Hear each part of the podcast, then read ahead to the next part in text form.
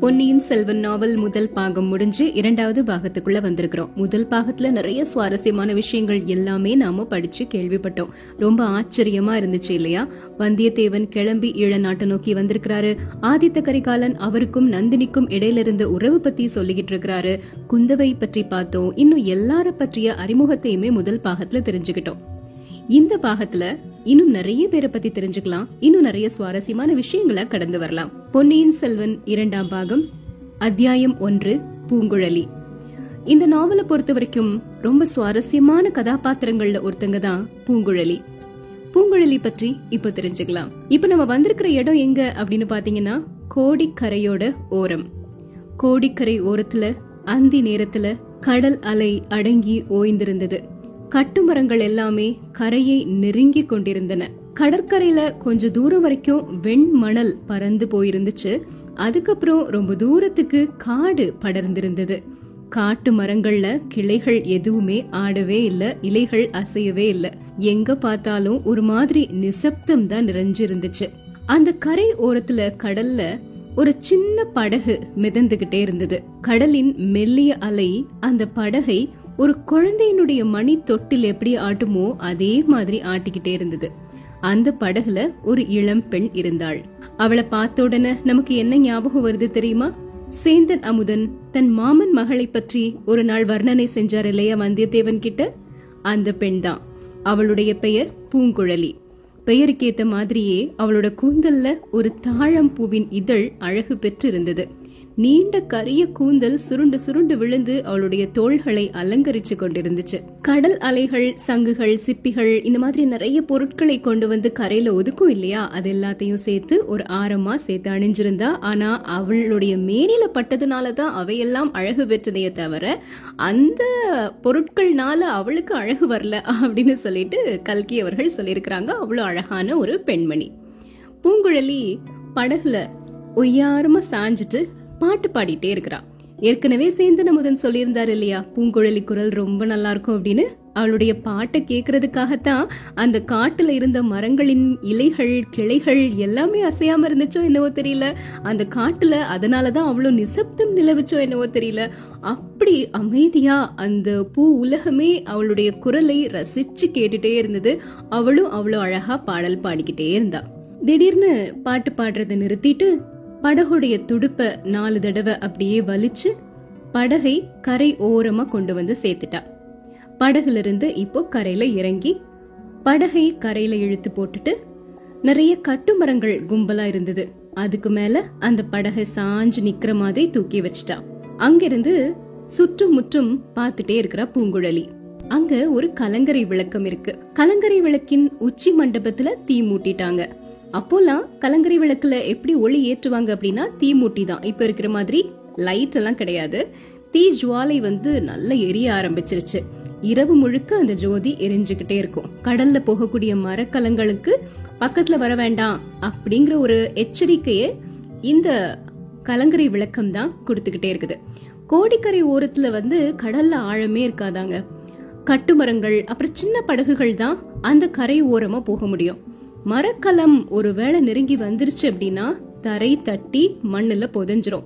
வேகமா வந்து தரையில மோதுனா கப்பல் பிளந்து உடைந்து போறதுக்கு கூட வாய்ப்பு இருக்கு. அதனால அந்த கோடிக்கரையில இருக்கக்கூடிய கலங்கரை விளக்கம் கப்பல் ஓட்டிகளுக்கு ரொம்ப அவசியமான ஒரு உதவிய செஞ்சுட்டே இருந்தது. இந்த கலங்கரை விளக்கம் ஒரு பக்கத்துல இருக்கு. இன்னொரு பக்கத்துல பார்க்கும்போது ஒரு கோபுரம் தெரிஞ்சது. அந்த கோபுரத்துக்கு கீழே கோடிக்கரை குழகர் கோயில் இருந்துச்சு. பூங்குழலி கடற்கரை ஓரமா அந்த படகின் மீது சாஞ்சு நின்னுட்டே இருக்கிறா அப்படின்னு நம்ம பார்த்தோம் இல்லையா? இப்போ என்ன பண்ணலாம்? கலங்கரை விளக்கத்தை பார்த்து அந்த பக்கம் போலாமா? இல்லனா குழகர் கோயிலோட கோபுரத்தை நோக்கி போலாமா? அப்படின்னு யோசிக்கிறா. கடைசியா ஒரு முடிவுக்கும் வந்துட்டா. கோயிலுக்கே போலாம். கொஞ்ச நேரம் அங்க போய் உட்கார்ந்து பட்டரை தேவாரம் பாட சொல்லி கேட்கலாம். அப்புறம் பிரசாதமும் வாங்கிட்டு வரலாம் அப்படின்னு முடிவு செஞ்சுட்டு கோயில் இருந்த திசையை நோக்கி போக ஆரம்பிச்சா பூங்குழலி. போகும்போது ஆடிக்கிட்டும் பாடிக்கிட்டும் ரொம்ப துள்ளி குதிச்சுக்கிட்டும் சந்தோஷமா போயிட்டே இருக்கிறா. போற வழியில ஒரு மான் கூட்டம் வந்துச்சு.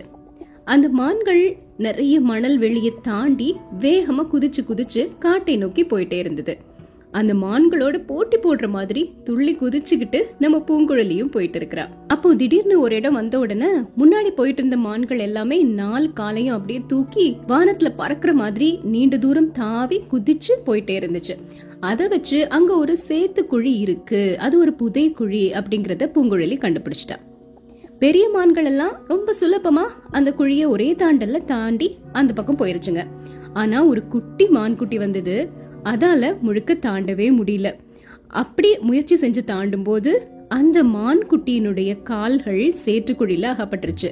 பின்னங்கால்கள் ரெண்டும் மாட்டிருச்சு. முன்னங்கால்களை கரையில ஊன்றி ரொம்ப கஷ்டப்பட்டு மேலே ஏறலாமா அப்படின்னு முயற்சி செஞ்சுக்கிட்டே இருந்தது. இது எல்லாத்தையும் ஒரு நொடியில நம்ம பூங்குழலி பார்த்துட்டா. பார்த்த உடனே வேகமா ஓடி போய் அந்த கெட்டியா இருந்த இடத்தின் வழியா மான்குட்டி அகப்பட்டிருந்த அந்த இடத்துக்கு பக்கத்துல வந்து மிருதுவான குரல்ல ஏதோ சொல்ல ஆரம்பிக்கிறா. கைகளை நீட்டி மான்குட்டியை அப்படியே பத்திரமா பிடிச்சு வெளியேத்திட்டா. கொஞ்ச நேரம் அந்த மான்குட்டியோட உடம்பு விட நடுங்கிட்டே இருந்துச்சு. அப்புறம் அப்படியே பாஞ்சு எல்லா மான்களும் சேர்ந்து ஓடி போயிருச்சு. சேச்ச கொஞ்சம் கூட நன்றி இல்லாத மிருக ஜென்மங்கள் அப்படின்னு பூங்குழலி மனசுக்குள்ள சொல்லிட்டா. ஆனா மனிதர்களை விட இந்த மான்கள் ஒன்றும் மட்டமா போயிடல அப்படின்னு அதுக்கு ஆறுதலும் சொல்லிட்டா. சொல்லிட்டு திரும்பவும் அந்த குழகர் கோயிலை நோக்கி போயிட்டே இருக்கிறா கோயிலுக்குள்ள இப்ப வந்துட்டா பூங்குழலி அங்க பட்டர் இருக்கிறாரு. பூங்குழலிய பார்த்த உடனே தேங்காய் மூடியும் பிரசாதமும் கொண்டு வந்து கொடுக்கறாரு. அம்மா நீ கொஞ்சம் காத்திருக்கிறியா?